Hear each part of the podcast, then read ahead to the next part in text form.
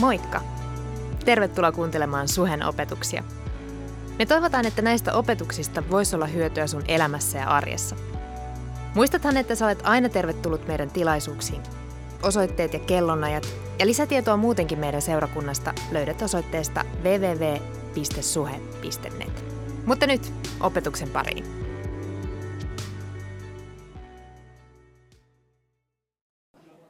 Alright, tuliko kaikki moikatuksi? Laitetaan mikit päälle jokaiselle. Mulla on tänään iso etuoikeus olla Rauno ja Henkan kanssa täällä. Tuliko ne päälle? Katsotaan. Yes, Joo. Joo. Uh, Mutta ennen kuin me päästään niihin, oikeasti niin siihen uh, keskusteluun, tota, kuinka monta teistä, kuinka monta on jo miettinyt kesää ja mitä kesän aikana tulette tekemään? Oi itse, kiitos Suomi. Tämä on suunnitelmallinen maa, aika hyvä. Uh, kesän aikana mekin olen seurakuntana miettimässä, mitä me tulemme tekemään. Ja itse asiassa Helsingissä seurakuntina olen järjestämässä semmoinen um, semmoinen tapahtumaviikko. Ja tuohon tulee kuva, mihin um, niin tavallaan antaa meille semmoinen pieni alkupala tuosta, mitä, mitä se on. Mikä, mikä se tulee olemaan, se on vain se, että seurakuntina yhdessä uskomme siihen, että Jumala on kutsunut Euroopan takaisin. Eikö niin? Oletko samaa mieltä siitä, että Jumala tulee tekemään iso asioita Euroopassa? Se on meidän rukous. Me uskomme siihen, että Jumala on valmis tekemään asioita ää, tässä, tässä Euroopassa. Ja tota, ää, se on meistä kiinni, kuinka me osallistumme siihen, mitä Jumala on tekemässä. Ja tänä kesänä meillä on mahdollisuus seurakuntina ää, laittaa meidän voimat yhteen ja, ja tulemme järjestämään kolme päivän aikana semmoinen äh, kombo. Aamulla evankelioidaan kaduilla ja sitten iltapäivällä tehdään semmoinen tilaisuus, missä on yksinkertaisesti ylistys, evankeliumi ja rukousta. Ja tota, äh, tavoite on se, että tota, me voidaan jo tästä lähtien älytä rukoilla sen asian puolesta. Uskomme siihen, että ei ole kyse siitä, että kuinka hieno tapahtuma se on, mutta kuinka paljon me yhdessä etsitään Jumalaa ja, ja luotetaan siihen, että se mitä hän haluaa tehdä tulee tapahtumaan. Joten jos sulla ja sun suunnitelman sisällä vielä mahtuu nämä kolme päivät, kannattaa siihen varata vähän aika. Ja tota, katsotaan, tulevina viikolla tulee enemmän tietoa tästä, enemmän info tästä tapahtumasta. Mutta tota, semmoinen pieni, pieni silta siihen.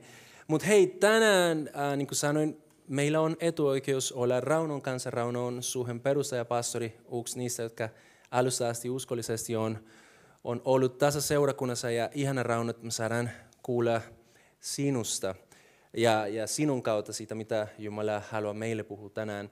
Ja sitten meillä on myös äh, Henri Hakinen, joka on tullut osa staffiksi tämän vuoden alussa ja tota, hän on itse teologi ja tota, on, on ihana, että me saadaan puhua näistä asioista, koska seurakuntana me halutaan, me halutaan olla mahdollistamassa sen, että jos on asioita, mistä pitäisi puhua, jotka ei välttämättä ole aina helppoa puhua, voidaan sen tehdä yhdessä. Ja mä uskon, että Jumala kestää sen. Mitä mieltä sä oot? Ehdottomasti kestää sen, jep.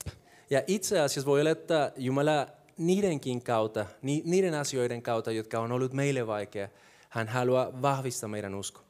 Ja, ja tota, mä olin katsomassa, milloin viimeksi puhuttiin rahasta ja niin kuin tavallaan tästä aiheesta, mistä tänään teillä on puhumaan täällä. Kuka arvas? Haluatko joku arvaa? milloin suhessa viimeksi puhuttiin rahasta. Ei, ei, ei, ei laske noita rahalähjäpuheet, mitä meillä on joka sunnuntai, koska 2017 meillä oli sarna. Olisiko nyt vähän aika tehdä sen? Joo, ja tehdään sen sillä, että me halutaan nostaa kisoja pöytään, siksi meillä on täällä pöytä, joka tulee kestämään. Ja, ja tota, me halutaan myös antaa teille mahdollisuus tämän päivän lopussa, jos, jos teillä on jotain kysymyksiä, joka, joka nousee mieleen, valmistautukaa siihen. Siihen meillä on muutama aika siihen. Mutta tota, vähän niin kuin introna tähän, mä halusin äh, kertoa teille yksi tarina, joka on aina ollut mulle niin kuin tosi merkittävä ja mä oon ihmettellyt oikeasti, mitä siinä on tapahtunut. En mä tiedä, onko nimi Sakeus sulle koskaan, on, onko se tuttu sulle, mutta Sakeus on yksi henkilö raamatussa, joka eli silloin, kun Jeesus eli. Ja tota, Sakeus oli, mikä hän oli? Puulikanos. Veronkeräjä. Veronkeräjä. Ja tota, se oli semmoinen tyyppi, joka eli sillä tavalla, että hän keräsi rahaa, eikö niin? Haluatko selittää siitä? juuri näin. tein vaan tämän tähän, että mä pystyn tuossa puhumaan. Pu- Ei vaan- Toimiko se? Kyllä se puhuu. Okei, no joo. Joo, mä puhun. Eli siis Sakeus oli tämmöinen tyyppi, joka eli sillä, että jotenkin hän keräsi rahaa ää, ja tota, jo, jollain päivänä hän tapasi Jeesus. Ja se, mikä on ihmeellistä siitä tarinasta, on se, että Jeesus tiesi, kuka Sakeus oli, ennen kuin Sakeus etsi, niin kuin itse tiesi, että Jeesus oli tulossa. Ja tota, Jeesus ää, näkee, että Sakeus on jossain, ja sitten hän sanoi Sakeukselle, että hei, mä tuun tänään sun kotiin. Ja ihmisille se oli niin kuin iso juttu, koska kaikki juutalaiset ne tiesi, että nämä veron keräjät, ne oli oikeasti vihollisia. Ne oli semmoisia ihmisiä, jotka palveli roomalaisvaltakuntaa ja jotenkin niin ne oli sillä, että nämä ei ole oikeasti meidän omia. Mutta Jeesus kuitenkin halusi hengäillä Sakeuksen kanssa. Ja sitten Raamattu kertoo meille, että tota, Jeesus meni hänen luokse ja uhtakia, joten siinä tapahtuu, ei meille kerrota ne details. Pitäisi päästä taivaaseen, että siellä voidaan kysyä, että hei, kertokaa meille, mitä siinä tapahtui. Itse asiassa tänään on vähän spoiler siitä, mitä ehkä siellä tapahtui. Mutta tota, sen seurauksena, sen seurauksena ää, Sakeus uhtakia palauta rahat, ei niin kuin semmoisena, mitä hän oli ottanut, mutta neljä kertaa enemmän. Ja se, mikä on ihmeellistä, se, että Sakeus on valmis antamaan sen rahaa, mutta se, että Sakeus, oikeasti, sorry, se, että Jeesus sanoi, että tänään pelastus on tullut tälle talolle. Ja, ja mä oon miettinyt koko ajan, että no, mistä siinä on kyse? Koska ei Jeesus oli pelastumassa Sakeus rahasta, mutta jotenkin niin kuin sen rahan valtaa tai joten, joka siinä umparilla olisi, ehkä se oli se, mistä Jeesus pelasti Sakeus siinä päivänä. Ja tota, miten me voitaisiin tiedä sitten, että mistä Jeesus puhui silloin, kun hän oli Sakeuksen kanssa? Me voidaan ehkä sen katsoa sen ympärille, mitä hän on, hän on sanonut. Mutta äh, tässä vaiheessa nouse, nouseeko teille äh, joten ajatusta Sakeuksesta ja niin kuin siitä, mitä siinä tapahtuu? No, mulla tulee yksi asia mieleen, mikä on kirkkohistoriasta mielenkiintoinen. Eikä tuossa viikolla juteltiin Huonin kanssa jo aiemmin, ja oli silleen, että no, mitä sille kävi? Onko meillä mitään tietoa, että mitä tälle sakkeuskaverille tapahtui? Ja lähdin tutkimaan, niin tuossa ortodoksisessa niin ää, perimätiedossa, missä oli ainoa niin kun maininta tästä sakkeuksesta, ja ainoa mitä niin kun muuten tiedetään, oli, että hän oli sitten niin kuin lähtenyt kulkemaan niin kuin Pietarin mukana, oli yksi niin kuin osa sitä hänen ää, työporukkaa, ja lopulta päätyi sitten Kesarean eikä Palestiinan alueelle piispaksi. Et se niin kuin tosiaan, se ei jäänyt vaan, että no, oli kiva hetki, vaan siitä tuli oikeasti aidosti elämää pysyvästi muuttanut kohtaaminen, kun Jeesus tuli sinne. Joo, se on hyvä, hyvä kertomus tuo Sakkeuksen story. Ja mun mielestä siellä tapahtui aivan huikea juttu niin kuin miehen elämässä. Miehen, joka oli kerännyt rahaa yli sen, mitä se olisi saanut kerätä.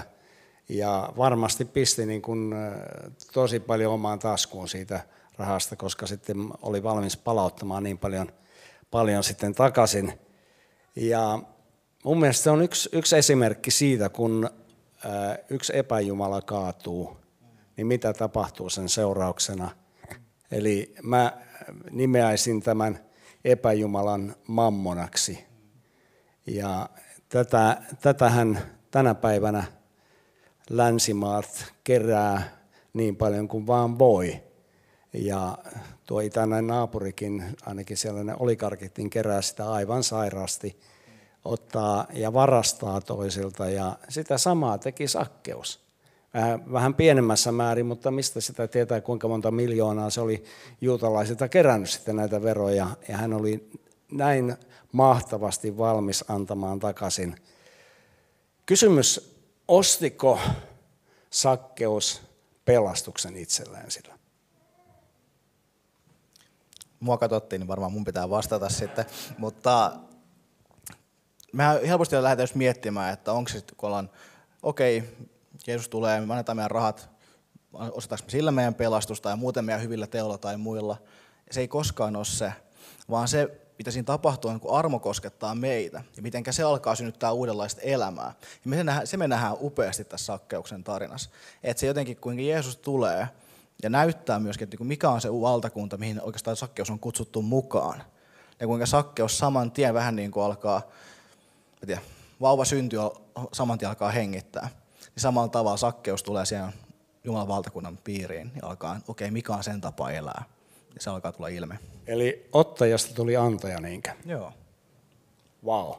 Se, on, se, on, se on huikea iso muutos ja mä uskon, että Jumala haastaa miten jokaista. Että jos me ollaan ottajia, ja tietysti me ollaan länsimaissa aikamoisia ottajia, että meistä voisi tulla antajia. Me sen itsekkyyden sijaan meistä tulisi anteliaita. Ja, ja mä uskon, että se muutos meissä jokaisessa yksilönä ja myöskin seurakuntana, niin se tulee puhumaan ihmisille tosi lujaa evankeliumia. Et mäkin haluan tuollaisen elämäntyylin, mäkin haluan olla antelias. Vuonna tai 70-luvulla me oltiin Hanna-Liisan kanssa raamattukoulussa opiskelemassa ja, ja tuota, hyvä raamattukoulu Christ for the Nations Dallasissa ja, ja tuota, sitten me ostettiin sellainen hieno auto siellä ja joka hieno auto me myytiin sitten lähtiessämme sieltä raamattukoulusta kahden vuoden jälkeen. Ja tuota, sitten me mennään Saksaan raamattukoulun perustamistilanteeseen – ja siellä Raamattukoulun perustamistilanteessa puhui Christ for the Nationin johtava naispastori tai naisjohtaja ja piti sitten uhripuheen siellä ja, ja tuota, sit mulla, meillä oli se tukkuraha, mitä me oltiin saatu sitä autokaupasta, joka oli silloin 500 dollaria, joka oli meille niin kuin pesämuna meidän tulevaisuutta varten ja mahdollista uuden raamattokoulun perustamista varten ja mitä, ties mitä. Ja mä sitten kysyin Hannalisalta, että hei, mitäs, mitäs me tehdään tällä 500 saali, tämä uhripuhe nyt kyllä vetoo meihin, että pitäisikö meidän antaa kaikki tämä raha nyt tälle istutettavalle raamattokoululle. Ja me koettiin, että meidän täytyy antaa se. No se oli ihan niin kuin järjetön teko inhimillisesti.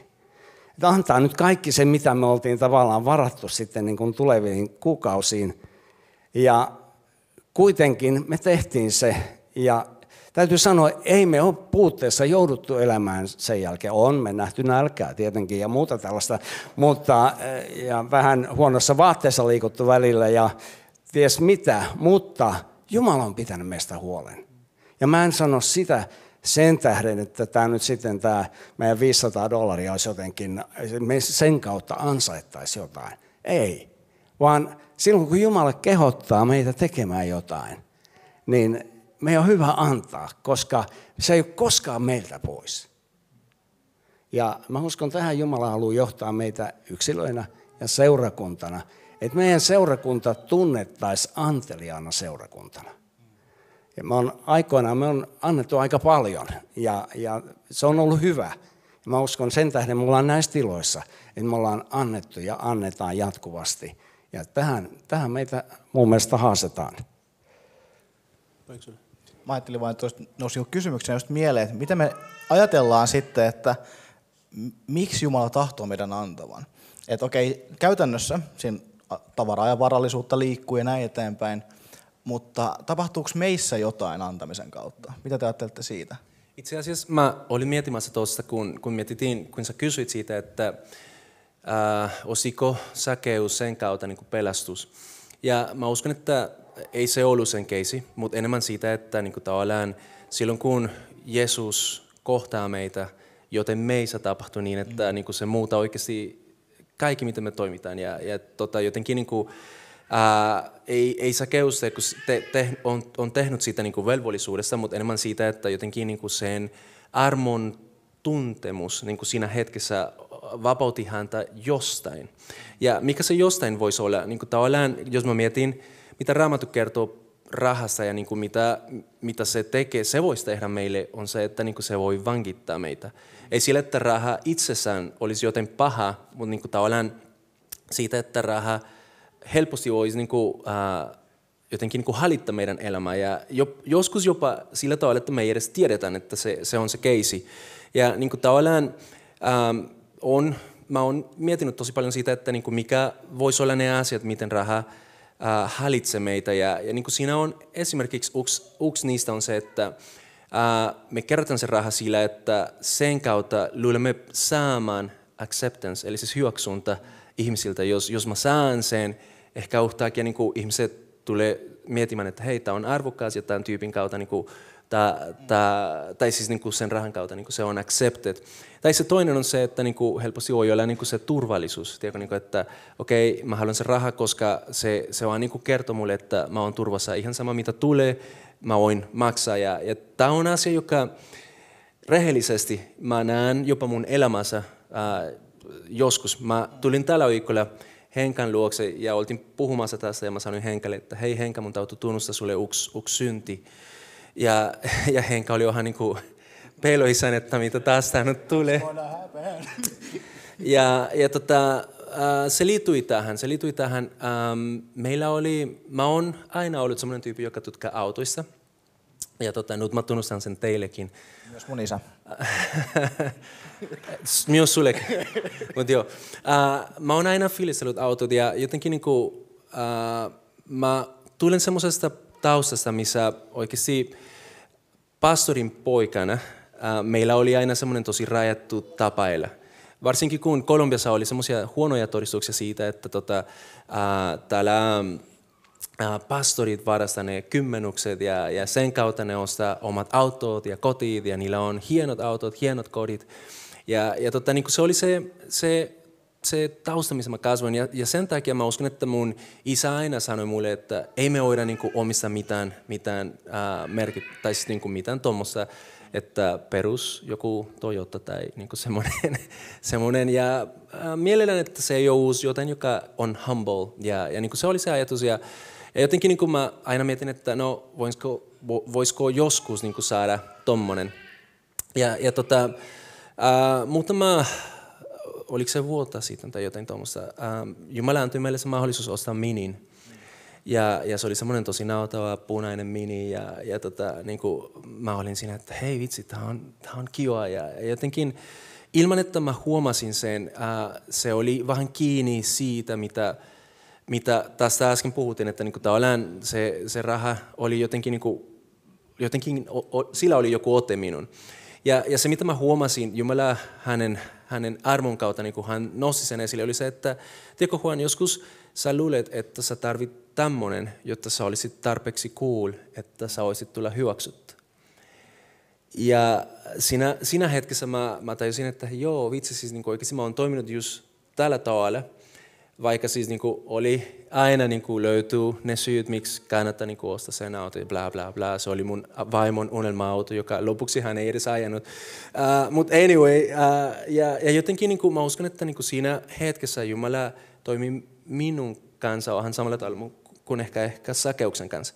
Hän toi joten esille, joka lopuksi vapautti mua siitä, koska todellisuus on se, että mä oon hyväksytty hänen silmissä – vaikka mun, minulla ei olisi mini. By the way, se mini on myyty, joten no worries. Synti on hoidettu, mutta tota, nyt on toinen synti siinä, mutta anyway. Uh, Myydään sekin auto. mutta mut pääasia on se, että tosi helposti niin kuin, voidaan jäädä kiinni ilman, että edes tiedetään, että me ollaan niin kuin sen mammonan vaikutuksessa niin sanotusti. Ja, ja kuinka Jeesuksen uh, meidän lähestymiseen se on niin kuin hänen rakkaus, joka vapauttaa meitä niistä asioista. Tuota, voinko mä lukea Timoteuksen kirjasta? Paavali opettaa nuorta Timoteusta tässä äh, yksi Timoteus 6 ja sieltä jakaista seitsemän eteenpäin. Sillä me emme ole maailmaan mitään tuoneet. Tämä on hyvä, hyvä tietää lähtökohta. Kukaan meistä ei syntynyt kultarengas kaulassa tai, tai timantti korvarenkaat korvissa. Kukaan ei syntynyt. Me, me ei tultu minkään kanssa tänne maailmaan. Sitten sanotaan, emme myös voi täältä mitään viedä. Mun mielestä on hyvä, hyvä tajuta, me ollaan tultu köyhänä tänne ja me lähdetään köyhänä täältä. Me ei, vaikka me säästettäisiin miljoonia miljoonia pankkitilille, me ei viedä yhtään siitä rahasta minnekään – mutta kun meillä on sitten tätä balanssi, meillä on elatus ja vaatteet, niin tyytykäämme niihin. Kun meillä on elatus ja vaatteet, meillä on ruokaa ja meillä on vaatteet, meillä on Suomessa lämpimät asunnot, meillä on kaikkea hyvää ja yhteiskuntakin pitää meistä jonkinlaista huolta. Sitten sanotaan, mutta jotka rikastua tahtovat, lankeavat kiusauksen ja paulaan ja moniin mielettömiin ja vahingollisiin himoihin, jotka upottavat ihmiset turmioon ja kadotukseen. Aika rajua tekstiä, jotka rikastua tahtovat. Sitten sanotaan, sillä rahan himo on kaiken pahan juuri.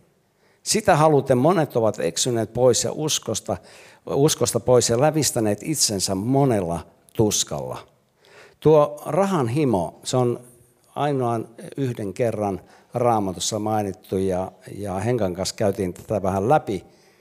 Niin kerros nyt Henkka, mitä tämä rahan himo on? Siinä oli kaksi niin kuin sanaa, niin kuin, se on yhdyssana käytännössä, mistä se koostuu. Ja toinen niistä on käännös niin kuin, no filiaa, mikä viittaa, niin kuin, se on yleisin kreikkalainen sana rakkaudelle. Ja voit yle, ehkä olla ystävärakkautta tai tämmöistä, mutta jonkun asian vierellä kulkemista, sen kanssa yhdessä johonkin menemistä.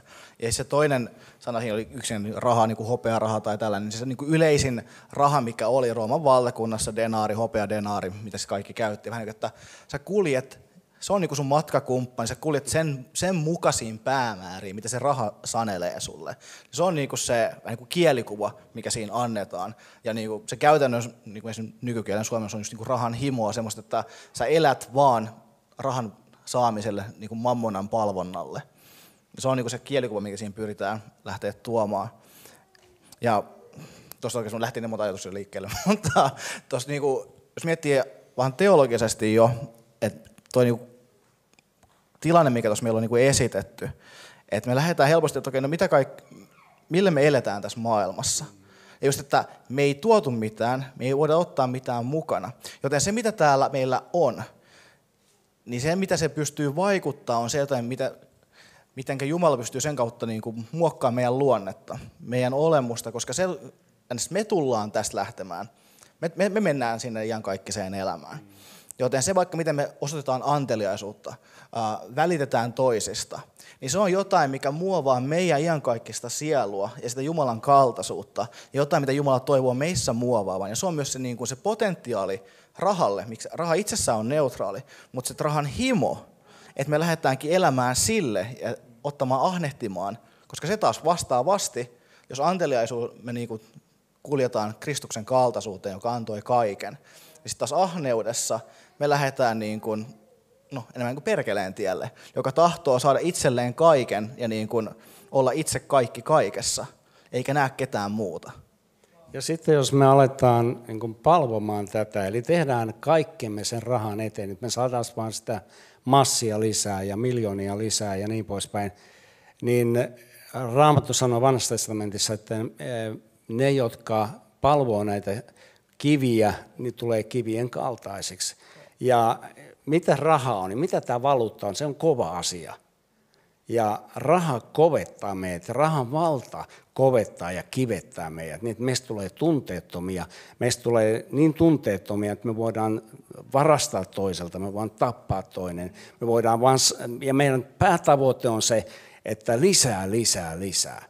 Ja koskaan ei tule sitten sitä tunnetta, että mulla olisi riittävästi jotkut miljonäärit sanoo, että vielä yksi miljoona, vielä yksi miljoona, ei, ei riitä vielä, vielä yksi, sitten vielä yksi. Ja, e, siis on niin kuin tällaisen... se on noidan kehä se noidan, noidan kehä, ja sä et koskaan saa riittävästi sitä. Että se on karmea Jumala, se on kova Jumala, se on kivinen Jumala. Ja mä uskon, että nimenomaan sen takia Jeesus puutu siihen. Tiedätkö, niin Jeesus ei tule sakeuksen luo vaan siksi, että hei, sä oot tehnyt pahaa, mutta koska hän on aidosti kiinnostunut hänestä. Just. Ja hän tietää, että niin kuin, synti on vain jotain, joka on valhe, mm-hmm. mutta se on tosi hienosti pakettoitu. Ja jotenkin niin kuin, äh, yleensä niin kuin se tulee sen valheiden kautta. Ja, ja tota, mä, äh, mä mietin, että toi rahanhimo on joten, joka on tosi helppo löytää, eikö niin? Mm-hmm. Ei ole. siis, Tämä oli vähän semmoinen sarkastinen kysymys. Koska oikeasti kuka tunnustaa sen? Onko kukaan tunnustanut koskaan sulle, että hei, mulla on vähän niin kuin rahanhimo? Se on semmoinen asia, joka, joka on niin pilossa siinä, että joskus jopa ei edes tiedetä, että niin se on siinä.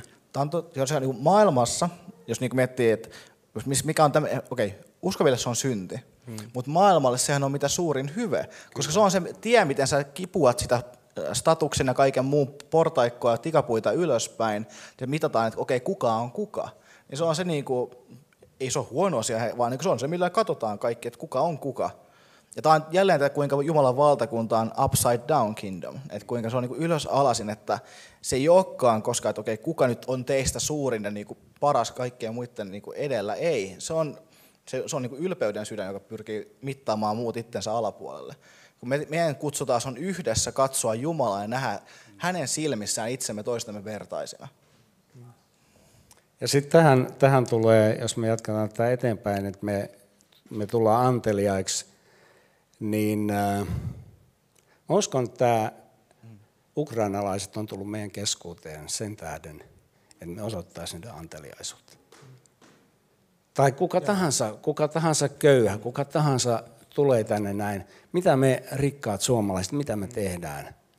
Katsotaanko me vaan, että no hoitakaa itse, itse ittenne ja asianne ja antaa yhteiskunnan hoitaa. Entä me?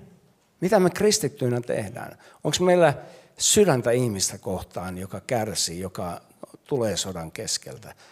Ja nyt en sano vain ukrainalainen venäläinen, joka tulee tänne. Kuka tahansa, mm. joka tulee tänne ja tulee jostain tietysti köyhyydestä, niin mitä me tehdään, jos meillä on, meillä on, meillä on sitä rahaa sen verran, että me voidaan auttaa?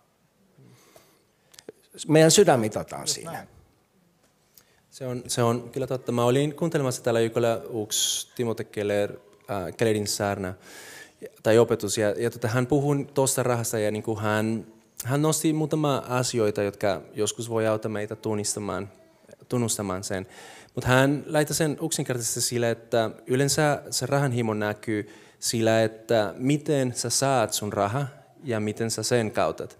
Ja siis niin kuin esimerkiksi siinä hän antoi, että silloin kun sä meet, tai sä yrität niin kuin hakea joku työpaikka, mikä on se, joka siihen vaikuttaa? Onko se se, että niin kuin, miten sä voit olla merkityllinen, miten sä voit olla palvelemassa maailmaa, tai mikä on se ensi niin kuin, vaikuttaja siinä päätöksessä. Se on joskus niin kuin semmoinen asia, joka voisi auttaa meitä niin kuin Herman ää, niin kuin siihen, siihen mahdollisuuteen.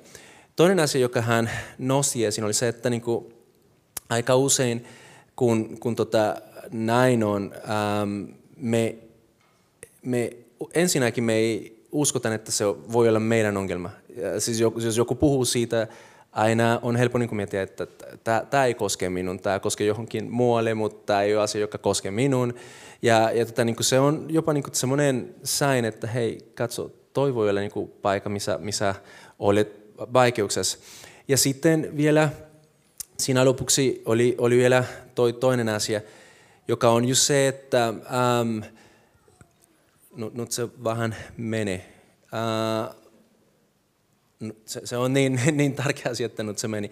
Mutta jatketaan ja sitten palaan sen, siihen. Ja mä voin, multa näissä ajatus tuosta sanalaskusta mieleen, mikä myöskin puhuu tähän tilanteeseen. Sanalaskuissa 30 on tällainen kohta, missä uh, no siinä on siis kirjoittaja niin puhuu siitä, että, että Jumala, että älä on niin kuin, uh, liikaa, että mä niin kuin ylpistyisi, me kieltäisi sun nimeä. Yhtä lailla älä myöskään anna liian vähää, etten mä niin tekisi väärin ja varastaisi. Eikö se on kaksi niin kuin tämmöistä ääripäätä, mihin saadaan niin kuin helposti joutua. Molemmissa on oma vaaransa. Juuri se rikkauden niin kuin vaara on se, että sitten me ylpistytään, me aletaan luottaa siihen meidän rikkauteen. Me ollaan itse Jumala, me ollaan kontrollissa, kaikki on meidän hallinnassa. En mä tarvitse Jumalaa mihinkään. Ja sitten yhtä lailla taas sitten sen köyhyydessä, siinä jälleen kerran se kontrolli, mutta se on puutteesta käsi olevaa kontrolli. Eli okei, okay, mulle ei ole, joten mun täytyy tehdä mitä tahansa, että mä jotenkin selviän, koska Jumala ei pidäkään musta huolta. Ja siinä näkyy jälleen kerran, niin kun, että siinä ei kummassakaan tilanteessa me ei olla valmiita antamaan luottamusta siihen Jumalan huolenpitoon, että hän on pitävä meistä riittävästi, riittävästi ja hyvällä tavalla huolta. Yksi kysymys Hanna oli se itse asiassa toi tämän mun huomioon tänään.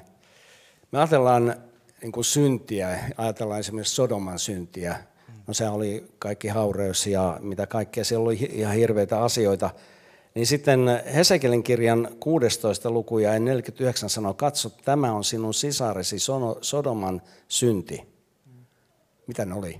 Ylpeys, leivän yltäkylläisyys, huoleton lepo. Ylpeys, leivän yltäkylläisyys, huoleton lepo. Tämä oli Sodoman synti. Mikä on Suomen synti?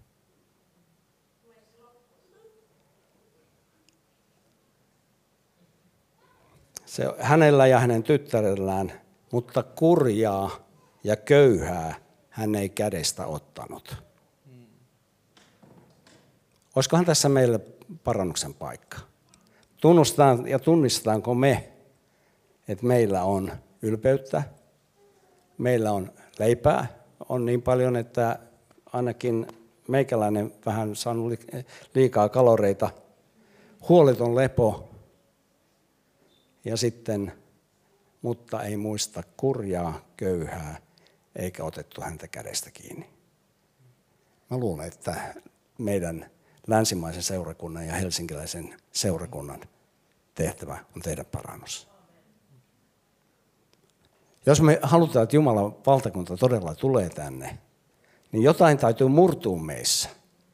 Jotain täytyy muuttua meidän elämässä, meidän ajatuksessa, meidän käytöksessä, meidän tavoissa. Ja me tulee nähdä meidän kurjat, niin kuin kaupungin parhaaksi porukka menee sinne ja auttaa, niin täytyy nähdä nämä ihmiset. Ja ei vaan sanoa, että Jumala siunatkoon teitä. Se on ihan hyvä, että me sanotaan se, mutta joskus täytyy antaa sitä makkaraa. Joskus täytyy antaa ihan rahaa niille. Joskus täytyy todella antaa, ojentaa se käsi ja sanoa, hei, me halutaan auttaa, me halutaan seistä teidän rinnalla. Tämä kaupunki on täynnä kurjia ihmisiä. Joo, näin voi koskaan jäädä teorioiksi. Tämä voisi, okei, okay, kiva hetki, lämmintä puhetta, hauskaa oli joo. Sen täytyy tulla myös meidän konkreettiseen elämään. Se tapahtuu sakkeuksella, sen täytyy tapahtua myöskin meillä, että se ei jää vain ajatukseksi. Jeesus itse, hän tuli lihaksi, hän tuli konkreettisesti meidän keskellemme. Hän antoi siinä esimerkin, että se hyvä, mitä Jumala meitä kutsuu, voisi tulla yhtä lailla konkreettiseksi. Ja tämä vie meidät sitten kysymään, että okei, millä tavoilla se on seurakunnalle mahdollista? Mitä se käytännössä vaatii, mitä se niin rakentuu, toimii, mitkä on Jumalan sana ehkä periaatteita siihen? Mitä te näette itse raamatusta, mitä liittyy tähän aiheeseen? Se, se, on, se on aika, aika hyvä kysymys ja itse asiassa Raamattu kertoo meille, tai siis antaa meille tosi paljon evasteita siihen, mikä on elämä joka on niin Jumalan suunnitelman mukaisesti, kun puhutaan niin tästä, miten me mm. käytetään rahat. Ja, mm. ja tota, mä uskon, että noista aiheista aika usein niin kuin, ei haluta puhua. Esimerkiksi jos puhutaan äh, kymmenuksesta, jos puhutaan äh, antamisesta. Mutta vielä jos me menen siihen pisteeseen, missä Pauli sanoi, että antakaa teidän koko äh, rumiine. Tiedätkö, mm. niin kuin, siis as a living sacrifice. Se on mun mielestä niin kuin, aika, aika crazy niin kuin juttu, mitä siinä on. Mutta Raamattu kyllä antaa meille niin kuin evasteita siihen, että miten sen pitäisi toimia. Se, mitä mä uskon, että on tapahtunut joskus, on se, että me olemme vähän niin kuin, äh, ymmärtänyt väärin osa niistä asioista, mitä esimerkiksi Raamattu puhuu. Ähm, en mä tiedä, jos puhutaan jostain, joka on aika, aika usein siinä niin kuin, äh, puheissa, että tota, esimerkiksi jos me annetaan jotain, me voidaan saada Jumalalta jotain. Se on vähän niin kuin toi prosperity uh, gospel-idea, mm. että sä, sä annat, jotta sä saat takaisin, joka lopuksi vähän niin kuin paljastaa taas niin kuin se rahan himo. Just näin, siitä motiivista, se on vain bisnestä meille ja, ja jopa joskus jopa kymmenuksesta voidaan tehdä sama asia, koska Joo. siis kymmenus äh, niille, jotka ei tiedä siitä, se on, ei se ole niin kuin, vaan joten, joka seurakuntat ovat keksineet, jotta saadaan teiltä rahaa. Uh, mutta se on itse asiassa joten, joka Jumala asetti uh, Moseksen läissä. Ja, ja tota, niin kuin, sen tarkoitus siinä oli se, että um, temppelissä olisi tarpeeksi uh, rahaa siihen, mitä, mitä siihen tarvittiin. Ja tota, uh, Malakian kirja uh, luussa kolme ja esa, uh, onko se jäissä tässä kuusi, siinä luet, lukee näin, että minä Herra en muutu, ettekä tekään Jakovin lapset ole muutuneet. Isienne päivistä asti te olette poikeneet minun kaskustani, ettekä ole noudattaneet niitä. Palatkaa, pa, palatkaa minun luokseni, niin minä palan teidän luoksenne, sanoi Herra Sevaot. Mutta te kysytte, missä asiassa meidän on palattava. Ristaako ihminen Jumalalta? Te kuitenkin ristätte minulta, mutta te kysytte, missä asiassa me ristämme sinulta.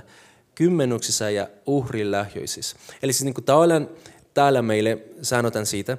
Ja sitten vielä, jos tämä jatkettaisiin lukemisesta, niin kuin tämä näkisimme, kuinka, kuinka niin kuin tämä Malakian kirja sanoi meille, että siinä on joku lupaus kymmenyksessä, että silloin kun ää, me olemme uskollisia Jumalalle, hän myös siunaa meitä ihan eri tavalla. Ja joskus jopa ää, raamattukohta me voidaan ottaa sillä, että okei, tämä sitten antaa mulle semmoinen idea, että jos mä annan Jumala, mä saan koettaa, että Jumala oikeasti niin kuin antaa mulle rahaa. Ja jos se on se motiivi, mitä minulla on, silloin kun mä annan, ihan mitä tahansa, mitä mä annan, mä uskon, että mä en saa saamaan Jumalalta se, mitä voisin saada, joka on se, että hän kasvaa muut Jeesuksen kaltaisuukseen. Koska lopuksi, jos, jos niin kuin sä sanoit, tai kun se on totta se, mitä sä sanoit, että kun me päästään tästä maailmasta taivaseen, ei me oteta mitään tästä. Siis joskus se on vähän niin kuin turhaa miettiä, että no okei, okay, Jumala sinä mua niin paljon, koska mä annan sulle. Vähän niin kuin me ostettaisiin Jumalan uh, favor. Ja se ei ole näin, mutta silti mä uskon, niin kuin toi salmi 19 sanoi, että Jumalan laki on täydellinen, siinä, siinä on jotain merkitystä. Se, että Jumala asettaa joku periaate, ei ole vain sen takia, että Jumala keksii, että no, tämä voisi olla hyvä idea. Ja, ja sitten niin kuin, laitetaan ihmisille niin kuin tämä juttu, että tässä eteenpäin teidän täytyy antaa jokaisesta rahasta 10 prosa ää, tempelille.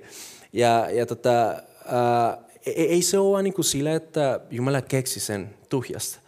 Mutta siinä on merkitystä, siinä on jotain järkeä. Ja, ja, mä näen sen, että jopa tänään, vaikka me tiedetään, että tämä, mikä oli siinä Mooseksen läy, läki ei, ei niin tavallaan samalla tavalla vaikuttaa meihin, silti siinä on, siinä on visautta. Ja jos me voidaan löytää, mikä siinä takana on, ää, mä uskon, että meillä on joten tosi, tosi merkityllistä, mutta mitä te ajattelette siitä? Mun mielestä siinä mielessä merkityksellistä meille, että se poistaa kitsauden meistä. Mm. Kun me aletaan antaa, niin jotain murtuu meissä – ja mun mielestä 10 prosenttia on, on, on niin kuin minimi, jos kerran Jumala sanoo, että antakaa kaikkenne. Mm. Ja silloin kun me annetaan kaikkemme, niin ei me enää kysytä sitä, tietysti 10 prosenttia on hyvä mittari, mutta ei me kysytä sitä, mitä se meidän kaikkemme, se on kaikki. Kaikki on kaikki. Mun aika, mun varat, mun mitä ikinä mulla on, se kuuluu Jumalalle, koska mun elämä kuuluu hänelle niin en mä sitten enää tee sitä kysymystä, eh, että onko se nyt sitten, onko tämä riittävä. Se on riittävä ainoastaan, että mä annan kaikkeni, piste. Ja se kelpaa Jumalalle. No nyt sä sanoit, nyt pyydetään kyllä liikaa. Eikö isä antanut esimerkin? Lähettäessään poikansa Kristuksen kuolemaan sun edestä. Jumala antoi kaikkensa ainokaisen poikansa. Sitten me aletaan pihtaa siinä, että no come on, en mun tarvitse noin paljon antaa. Jos me halutaan, että Jumala todella siunaa sen siemenen, joka me annetaan, se siemenen täytyy pudota sinne maahan, sen täytyy kuolla. Eli niiden asioiden, mitä, mitä meillä on, meidän tulee antaa ne Jumalalle, Jumalan käyttöön. Ja Jumala sanoo ja Jumala ohjaa sitten, hei, anna tuonne, anna tuonne, tee tuota hyvää, tee tätä. Ja silloin siitä tulee siunaus. Sen Jumala siunaa sen kylvetyn siemenen. Ja siinä mielessä siihen antamiseen sisältyy iso siunaus. Tästä herää äh, myöskin paljon niin konkreettisia, ihan käytännön tason kysymyksiä. Me eliteltiin kavereiden kanssa just, että okei, okay, mietitään kymmenyksiä. No sä saat palkkaa, no maksat sen ennen veroja vai verojen jälkeen? No, se voi olla iso niin kuin, käytännön ero jossain tilanteessa. Ja okei, okay, No jos mä, mä maksan ne kymmenykset, niin okei, niin pitääkö ne antaa tarkalleen seurakuntaa? Voiko ne vaikka sijoittaa, kerätä isomman potin, maksaa siitä enemmän? Ja kaikenlaisia ajatuksia lähti liikkeelle ja näin. Ja se oli ylipäätään vaan se pointti siinä, että ää, mikä on hyvä tapa käyttää tätä varallisuutta, mitä Jumala on meille uskonut, miten olla sen kanssa uskollinen ja aidosti edistää Jumalan valtakunnan asiaa.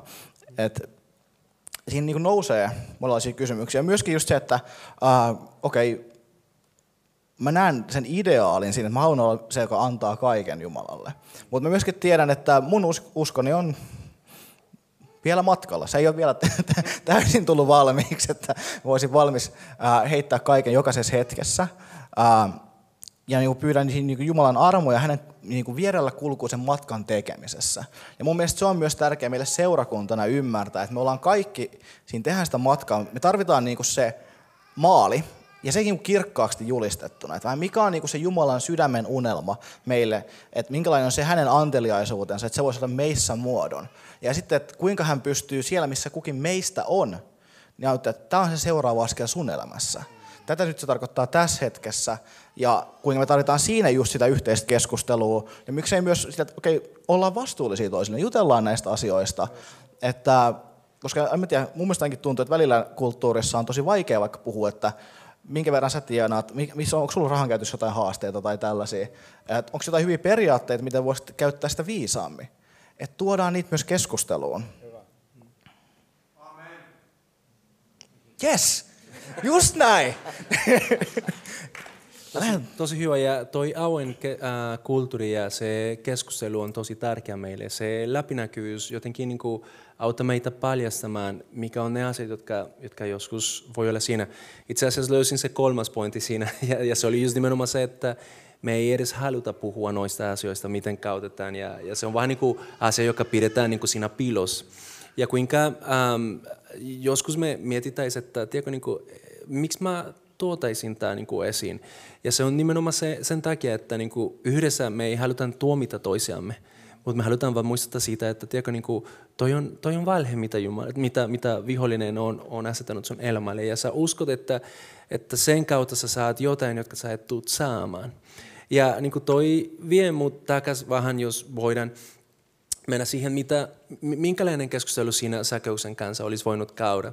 Ja mä palaan tuohon, itse asiassa Henka sä osaat lukea paremmin kuin minä, joten jos, jos sä luet tästä, Tämä on Mateuksen evankeliumiin luusta 6 ja 19 eteenpäin. Se on Jeesuksen, silloin kun Jeesus puhuu uh, vuoristolle ja, ja, tota, ja niin kuin, siinä on tosi, tosi tärkeä niin kuin asia meille. Luet tässä tähän Tästä, joo. Älkää kootko itsellenne aarteita maan päälle, missä koi ja ruoste turmelevat ja varkaat murtautuvat sisään ja varastavat. Kootkaa sen sijaan itsellenne aarteita taivaaseen, missä ei koi eikä ruoste turmele, eivätkä varkaat murtaudu sisään ja varasta. Sillä missä on aarteesi, siellä on myös sydämesi. Silmä on ruumiin lamppu, jos silmäsi on terve, niin koko ruumiisi on valaistu. Mutta jos silmäsi on viallinen, niin koko ruumiisi on pimeä. Jos siis se valo, joka on sinussa, on pimeyttä, kuinka suuri onkaan pimeys? Ei kukaan voi palvella kahta Herraa, sillä hän joko vihaa toista ja rakastaa toista, tai on uskollinen toiselle ja halveksii toista, että voi palvella sekä Jumalaa että mammonaa. Sen tähden minä sanon teille, älkää olko huolissanne hengestänne, siitä mitä söisitte tai mitä joisitte. Älkää ruumiistanne siitä, mitä päällenne pukisitte. Eikö henki ole enemmän kuin ruoka ja ruumis enemmän kuin vaatteet? Katsokaa taivaan lintuja, eivät ne kylvä, eivät leikkaa, eivätkä kokoa aittoihin – ja silti teidän taivaallinen isänne ruokkii ne. Ettekö te ole paljon arvokkaampia kuin ne? Kuka teistä voi murehtimalla lisätä elämänsä pituutta kyynäränkään vertaa? Miksi te kannatte huolta vaatteista? Katsokaa kedon kukkia, kuinka ne kasvavat. Eivät ne tee työtä eivätkä kehrää. Kuitenkin minä sanon teille, ei edes Salomo kaikessa loistossaan ollut niin vaatetettu kuin yksi niistä.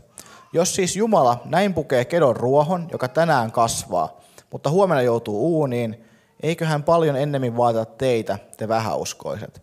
Älkää siis murehtiko sanoen, mitä me syömme, tai mitä juomme, tai mitä puemme päällemme. Tätä kaikkea pakanat tavoittelevat. Teidän taivaallinen isänne kyllä tietää, että te tarvitsette kaikkea tätä.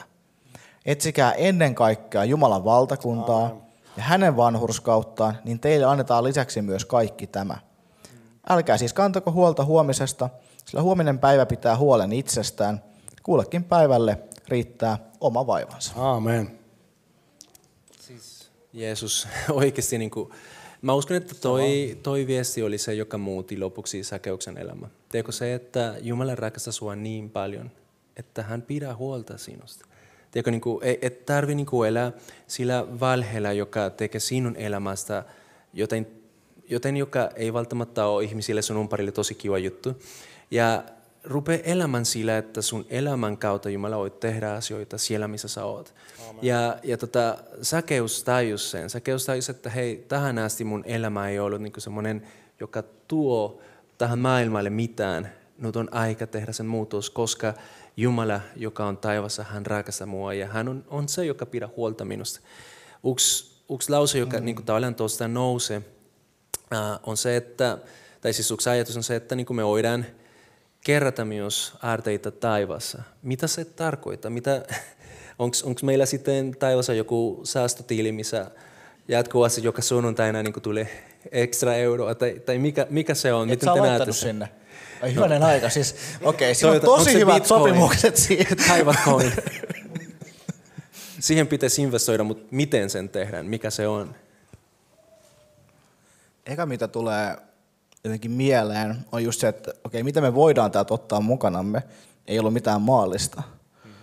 Mutta se, niinku, se työ, mitä Jumala saa meissä aikaan, se kulkee iankaikkisuuteen meidän mukanamme. Mm. Ja se myöskin pystyy jotenkin, teologiassa on vanha ajatus jotenkin siitä, että pyhityselämän yksi kauneimpia asioita on se, että sen myötä pystyy myös arvostamaan taivaan ihanuutta ja rikkautta entistä enemmän. Se on kaikille upeaa ja täydellistä. Mutta jotenkin se, että mitä enemmän lähempänä va, niin kuin vaeltaa Jumalaa, niin siinä itsessään on sitä lahjaa. Koska tietenkin Jumala on kaiken hyvän lähde. Mitä lähempänä saat häntä, sitä syvemmin sä ymmärrät, mistä hyvyydessä on kyse. Sä et enää tyydy johonkin niin vähäiseen asiaan kuin, että mitä on maine tai status. Kun sä näet, että okei, mitä niitä ikinä onkaan, niistäkin tulee vaan työkaluja Jumalan hyvyyden edistämiseen, mikä on aidosti se, mitä me halutaan, että kaivataan, mikä tuo todellisen niin kuin, rauhan ja tyydytyksen. Mä ainakin haluaisin nähdä sen, että kun mä eränä päivänä kick the bucket, tai lähden täältä näin jollain tavalla pois taivaan ihanuuteen, mä saan tavata kaikki ne ihmiset, joita jollain tavalla on saanut koskettaa tässä ajassa. Ja, ja ei, ei niin, että mä tahdon saada mitään kiitosta, ei ole siitä kysymys. On kysymys vain siitä, että mitä hyvää me täällä tehdään, mitä sanoja me julistetaan täällä, niin ne kantaa iankaikkista hedelmää. Ja, ja mä uskon, että taivas tulee olla sikäli tosi riemullinen paikka, että me saadaan nähdä ne ihmiset, joita, joihin me ollaan positiivisesti voitu olla vaikuttamassa, niin ne on valinnut Jeesuksen pelastajakseen. Ja siis sehän on eh, riemullinen homecoming, riemullinen kotiinpaluu. Hei, kaikki yhdessä, iso perhe yhdessä. Kaikki ne ystävät, joita on saanut olla johtamassa Kristuksen tuntemiseen. Kaikki me yhdessä saadaan ylistää Jumalaa. Mikä valtava juttu. Se on se ehkä paras palkinto oman pelastuksen lisäksi.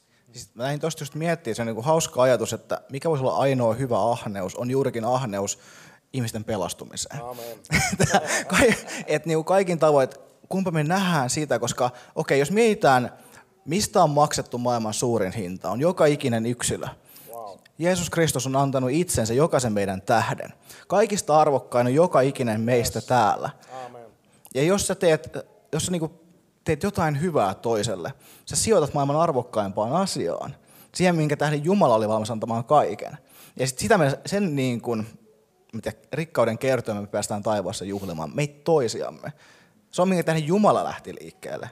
ja sitä, tiedätkö, sitä me pantataan. Niin. Me pidetään tätä niin kuin meidän omana isona salaisuutena. Eipä kerrota kellekään. Meillä on tällaisia timantteja, mutta eipä jaeta niitä kellekään.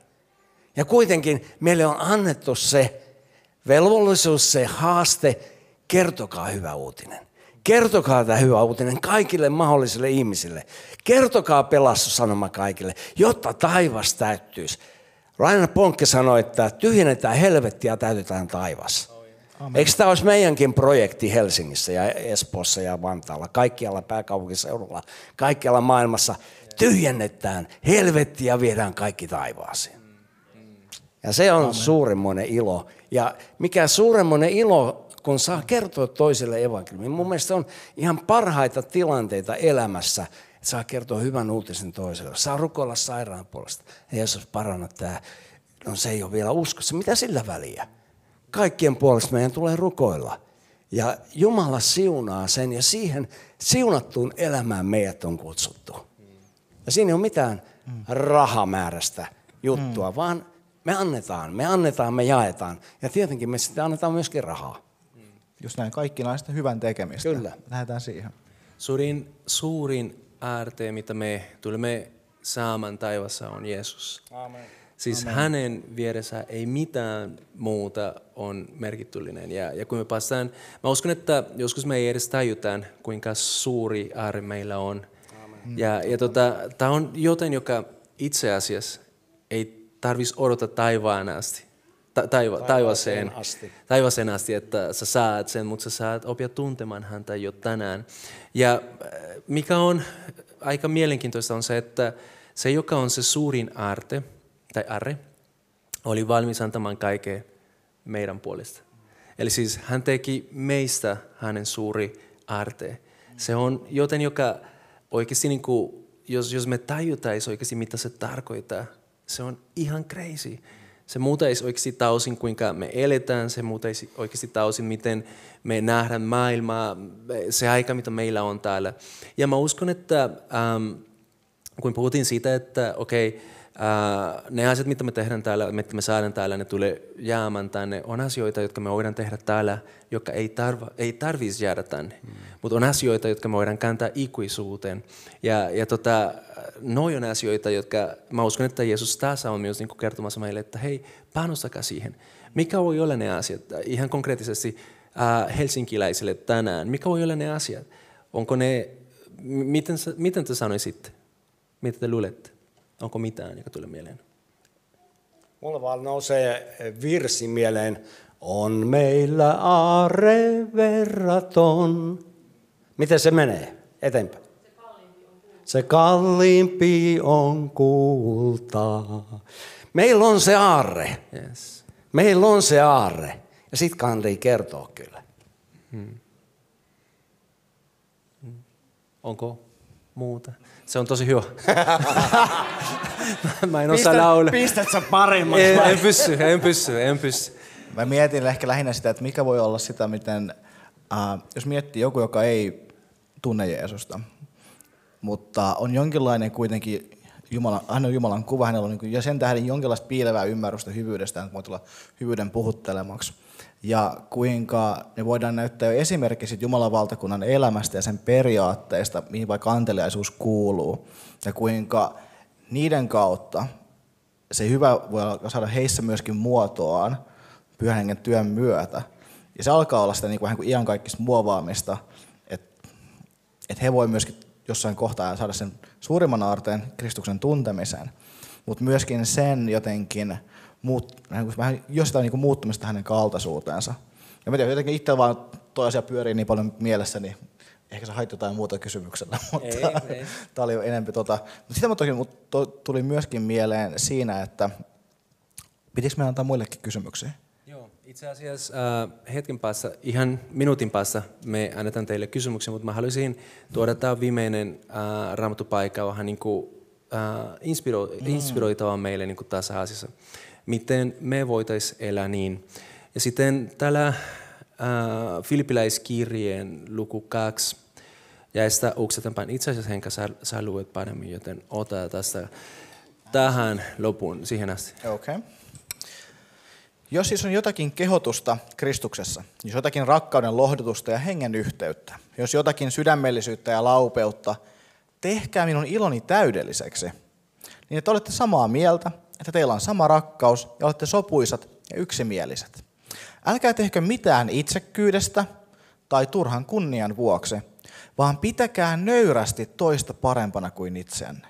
Älkää katsoko vain omaa parastanne, vaan myös toisten.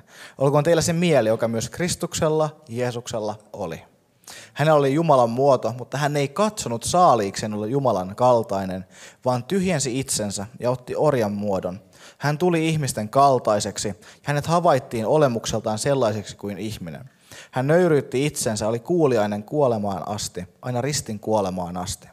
Sen tähden Jumala onkin korottanut hänet korkealle ja antanut hänelle nimen kaikkia muita nimiä korkeamman, niin että jokaisen polven on notkistuttava Jeesuksen nimeen, niin taivaassa kuin maan päällä ja maan alla.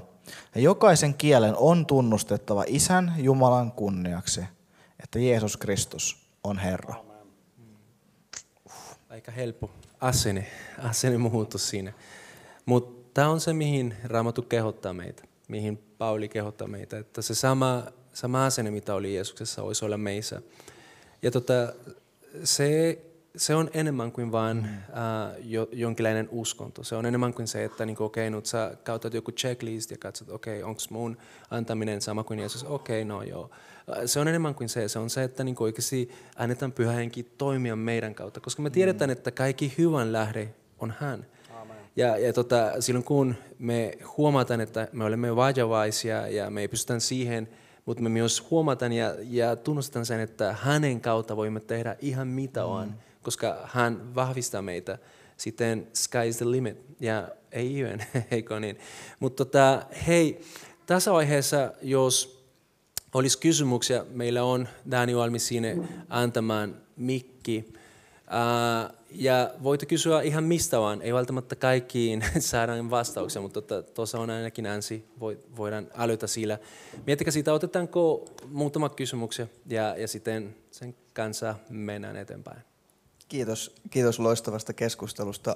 Tuli mieleen, Rauno luki sieltä tota, Timoteus-kirjettä, missä puhuttiin tyytymisestä ja tyytyminen on sellainen asia, mistä Paavali puhuu aika monessa muussakin kirjeessä, mutta se on ehkä, en tiedä onko niin kuin negatiivisemmin latautunutta sanaa meidän aikana kuin tyytyminen, niin onko tyytyminen jonkinlainen, siis kun puhuttiin tästä rahanhimosta ja sen kanssa työskentelemisestä ja sitä vastaan taistelemisesta, niin onko tyytyminen jonkinlainen siis ase kautta mielenlaatu sitä vastaan vai mikä sen, onko sillä millainen merkitys? Ihan ekana, mitä mä haluaisin tehdä, olisi mennä tarkistaa, mikä se tyytymisen sana oli kreikaksi. Huomaa niin kuin, itse niin kuin, sen teologin ää, tilanteen. Aina mikä tulee ekana, niin kuin, ää, okei mä uskon, että se voi olla todellakin niin kuin, ää, ase, että, ja se on niin kuin, ei niinkään ehkä pelkästään tyytyminen kuin tyytyväisyys, että, niin kuin, että on content, on niin kuin, uh, näkee, että sulla on riittävästi. Että sä et tarvitsekaan enempään, koska enempi olisi pahasta, koska se sanoisi jo, että se mitä sulla on, niin ei olekaan riittävä täyttämään siitä tarvetta, minkä, mikä, kun se tarvekin on Jumalan lahja, koska sen kautta sä voit saada kokea jotain, mikä tulee täytetyksi. Ja sitten kun se tulee riittävästi, sitten se on täyttänyt sen tehtävänsä. Ja se on niin kuin se terve niin kuin asetelma. Ja se vaarahan on se tietynlainen, onko se klassinen termi, kuin hedonismin dilemma, että me ajatellaan, että tämä tuo sen tyyt, niin kuin täyttymyksen, me saadaan tämä asia, ja maailma ei kykene antamaan sitä. On se sitten rahaa, mammonaa, statusta, ja juostaan niiden perässä, me saadaan joku uusi työpaikka tai ikinä, me halutaan lisää. Se ei anna sitä tyydytystä, mitä se lupaa, koska se ei kykene tarjoamaan, se, se ei astu sinne sydämen ytimeen. Ja se on just, että miksi Raamattu kehottaa meitä kääntymään Jumalan puoleen, löytämään rauhamme hänestään, kuinka hän onkin kaiken sen niin kuin, tyytyväisyyden lähde. Ja sitten sen kautta me voidaan nähdä, kuinka ne kaikki muut tulee, muuttuukin tavoiksi, missä me voidaankin olla palvelemassa ja auttamassa, eikä etsimässä itsellemme. Tyytyväisyys yhdessä jumalisuuden kanssa. Ja ei, ei siinä mitään muuta tarvita. Et jos tää, tässä me lähdetään juoksee seuraavan pyörässä, että aina, aina täytyy saada lisää. Meidän täytyy sanoa joskus, että tässä tämä riittää.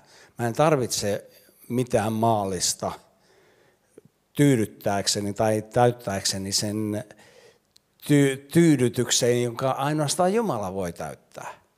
Ja silloin me mennään kyllä ihan metsään, jos me lähdetään juoksemaan kaikkien muiden äh, halujen perässä vaan meidän tulee ymmärtää se, että kun mä etsin Jumalaa ja löydän hänet, niin se on, se on ihan perus tyytyväisyyden aste. Ja nothing more, ei, ei mun tarvitse etsiä mitään. Mä Jumalassa mä saan kaiken ja hän johdattaa mun elämää, jolloin kaikki ne tarpeet, mitä mulla on, Jumala täyttää ne. Mä mietin siitä, että tosi hyvät pointit molemmille. Ja, ja tota, ää, aika hyvin on, on, on hyvä kysyä miksi ää, niin kuin noissa tilanteissa koska se miksi auta paljastamaan, mikä olisi olla meidän sydän motiivi siinä. Ja, ja tota, ainakin mä haluaisin oppia elämän sille, että mä olisin tyytyväinen siitä, mitä mulla on, mutta mä olisin tyytymätön siitä, mitä Jumala on tehnyt minussa ja mitä voi tehdä minun kautta. Ja sitten kaikki, mitä tulee sen lisäksi tai niin kuin sen kautta on vaan niin kuin ekstra plusana ja, ja tota niin kuin sillä, sillä mentäisi. Kiitos kysymyksestä Ansi. Onko muuta kysymyksiä? Fani, onko voitte valmistautua siihen, että seuraava tulee vielä? Omaisuuden jakaminen on mun suosikkiaihe, mutta siis ää, apostolien teoissa kerrotaan alkuseurakunnasta, että heillä oli yksi sydän ja yksi mieli ja kaikki myivät omaisuutensa ja toivat ne yhteiseen pöytään. Me ihaillaan hirveästi alkuseurakuntaa. Me aina välillä puhutaan, että voi kun alkuseurakunta on se meidän tavoite. Miksi me emme toimi vuonna 2022 näin? Miksi me emme kaikki myy omaisuuttamme ja tuo sitä yhteiseen pöytään? Mä tiedän, että on ärsyttävä kysymys ja joku sanoi, että on tämmöistä köyhän horinaa, mutta, mutta silti. Äh, kuinka pitkä, ehkä kirkkohistoriallinen vastaus vai, okei, okay. siis todellakin, miksi me toimitaan jossain määrin eri tavalla äh, kuin alkuseurakunnan äh, tyypit. Okei, no totta kai ensinnäkin me itse alkuseurakunnassa nähdään, että he itse jo muuttaa jotain toimintatapoja. Ja niillä oli Jumalan tahdon etsimiseen vanhasta, vanhasta testamentista urim ja tummim tietynlainen tämmöinen arpa, arpa, arvan heittoväline – ne aika nopea luopu siitä, että tässä oli jotain muita periaatteita, joiden kautta etsittiin tätä Jumalan tahtoa. Joten me pitää kysyä, mistä syystä he päättivät myydä heidän omaisuutensa, jakaa sen yhdessä, että nähdä, että se oli paras tapa käyttää heidän yhteinen varallisuutensa. Ja yksi äärimmäisen niin kuin ominainen piirre alkuseurakunnalle, alkukristillisyydelle oli Kristuksen pikaisen paluun odotus, mikä oli käytännön tasolla erittäin ohjaava tekijä siinä, että kuinka he pyrkivät niinku rakentamaan heidän yhteisönsä toiminnan. Että okei, okay, myydään kaikki, meillä on isompi yhteinen potti, jaetaan siitä tarpeen mukaan, mitä tarvitaan, ja että me pyydään keskittyä tähän nopeeseen valtavaan julistustoimintaan ennen kuin sitten yhtäkkiä nopea Kristus tulee takaisin. Ja kun sitten Kristuksen paluu ei tullutkaan ihan niin nopeasti, on huomattu, niin että okei, meidän vähän tämä alkutaustaoletus oli pielessä ja oli tulkittu väärin, joten meidän täytyy ymmärtää, että mitkä ovat ne terveet periaatteet, miltä säilyy pitkästi, pitkässä juoksussa. Ja sitten siinä tulee ihan vanhan testamentin, vaikka jos mietitään kymmentä käskyä, siellä on varastamisen kielto. Sinänsä ihan ei osu tähän, mutta se tarkoittaa jo sitä, että siinä annetaan ymmärrys siitä, että on olemassa omaisuutta, mikä voidaan varastaa. Että vähän kullakin on jotakin omaa. Et siinä on niin Jumalan sanan niin oletukset siitä, että on omaisuutta ihmisillä. Ja sitten siinä niin lähdetään palaamaan ja rakentamaan, että mitkä on niitä sitten yhteisiä hyviä periaatteita, joilla me pidetään seurakunta jälleen toiminnassa, ky- kykenevät kohtaamaan maailman haasteet, mitä alkuseurakunta teki aivan mieltämällä tavalla. Ne muutti käytännössä Rooman yhteiskunnan omalla niin kuin rakkauden esimerkillään. Ne löysi tapoja juurikin pelastaa köyhyydestä, orjuudesta olevia, osti heitä vapaiksi. Milloin, mitä on meidän aikana se, että ostetaan orjia vapaiksi? Se on mun mielestä niin kuin konkreettinen haaste tästä, että ei välttämättä täytyykö meidän kaikessa toimi yksi yhteen kopiona, vaan mikä on se sama sydämen periaate, otetaan siitä koppia ja lähdetään miettimään. Jos puhutaan vaikka riemuvuoden, onko se riemuvuosi suomeksi? The Year Joo, of Jubilee. On, eikö se ole joka seitsemäs vuosi, että orjat vapautetaan ja velalta annetaan anteeksi? Niin eikö se ole niin kuin Jumalan sydän jo vanhassa testamentissa näkyvissä? Miten se toimii Aamen. tässä? tuota, Tuosta alkuseurakunnasta, niin jotain siinä ei mennyt putkeen, ei onnistunut, koska Paavali sitten joutui kiertämään seurakuntia ja kerää varoja sille alkuseurakunnalle, että ei, ei ihan kaikki tasajako mennyt tasaan, tai jotain siellä meni pieleen. Että tuota, ehkä ei pitäisi siitä vetää ihan niin yksi oikosta. Että myydään kaikki omaisuutemme ja pistetään jakoon. Se ehkä ei mene sillä tavalla. Mä mietin tuosta tosi hyvä kysymys ja tosi hyvät vastaukset. Mietin myös siitä, että ää, se on tosi hyvä tavoite, että me voitaisiin sillä, että oikeasti voitaisiin jakaa kaikki, mitä meillä on. Mutta meillä on yksi konkreettinen niin ensiaskel siihen suuntaan, ja se on se, että esimerkiksi seurakuntaan. Tiedätkö, niin kuin, silloin kun me annetaan seurakunta ja, ja myös niin kuin seurakunnassa me voidaan miettiä, että miten kautta ne rahat niin kuin Jumala haluaa, se on hyvä askel siihen, että jokainen meistä niin kuin ota omassa ja laitetaan niin kuin siihen yhteinen potiin ja luotetaan siihen, että Jumala johtaa ne tyypit, jotka on siellä tekemässä niin päätöksiä niin kautamaan sen hyväksi. Se on yksi, yksi pieni askel siihen ja, ja mä uskon, että niin kuin se muuttaa meidän sydämen. Ja ehkä eh, jos, jos palataan vähän niin tuohon äh, kymmenykset ja, ja antamiseen, miksi, miksi se on näin, mä, mä uskon, että niin kuin se, se muuttaa pikkuhiljaa meidän sydän. Sillä että niin kuin se, se anteliaisuus nousee enemmän ja enemmän luonnollisesti siitä. Ja, ja toi on asia, joka, joka Jumala on tekemässä. Ehkä ei vielä niin kuin samalla tavalla kuin, kuin siinä oli. Ja onneksi, koska on, on, on myös siinä nähty virheitä, ei kukaan ole täydellinen. Mutta mä uskon siihen, että Jumala vie päätöksen se, se prosessi, joka on tekemässä myös meidän taloudellinen niin kuin hallinto. Mutta hei, tota, meillä olisi ehkä vielä yksi kysymys, ää, ja tota, sen jälkeen pitäisi rukoilla. Mä tiedän, että hän haluaisit kysyä. Siellä takana on toinen kysymys. Joten otetaan sen, mutta hei, hei, tässä, tässä, tässä vaiheessa voidaan, voidaan sanoa myös sen, että ää, pienryhmä on tosi hyvä paikka, missä voidaan jatkaa nämä keskustelut. Ja on ihan mahdotonta odottaa, että niin kuin näissä sunnuntaina meillä olisi niin kuin vastaus kaikille. Ja mä uskon, että Jumala itse asiassa niin kuin haluaa joskus jättää jotkut äh, kysymykset vastaamatta just sen takia, että me voitaisiin löytää niin kuin se paikka, missä on. Jumala on antanut teille niin paljon viisautta, että kautakaa sen hyväksi. Ja jaetaan tästä, jatketaan se keskustelu. Mutta vielä Marku, Markus. Markku. Äh, Markku, Markku okay, joo. Yes. Kiitos mielenkiintoista paneelista. Tämä on vähän lähinnä loppukevennystä jo kysymys. Riemuvuotta mun ymmärtääkseni se oli joka 50 vuosi, mutta sitä ei ilmeisesti koskaan vietetty. Tähän oikeasti se on yksi noita vanhan testamentin isoja suruja. Eikä Jumala oli antanut Israelille nämä periaatteet. Ja ne ei ahneudessaan pitänyt siitä myöskään kiinni. Et siinä niin, niillä on, palaa pakkosiirtolaisuus löytää uudelleen Jumalan laja tälle ja siellä on niin kansallinen niin kuin itkun niin kuin hetki ja päivät, kun ne käy läpi sitä, kuinka ne on ollut jättämättä, niin kuin, ei ole elänyt sitä Jumalan niin kuin, lakia todeksi. Ei ne vieläkään siihen saman tien täysin kyennyt ja päässyt. Mutta siinä me nähdään niin niin kuin se Jumalan sydämen ero verrattuna siihen, mitä meidän käytäntö tosi helposti on.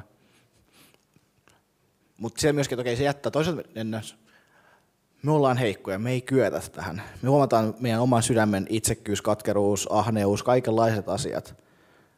Ja se vie meidät siihen, että okei, mutta Kristus saat väkevä. Missä me ollaan heikkoja, sun rakkaus ei kylmäne. Sä kykenet tekemään meissä työtä, sä kykenet viemään meitä siihen eteenpäin. Joten se, kun me havaitaan, että mut mä en tahdo, joten Jumala, muuta sä mun sydämeni, koska sä tahdot.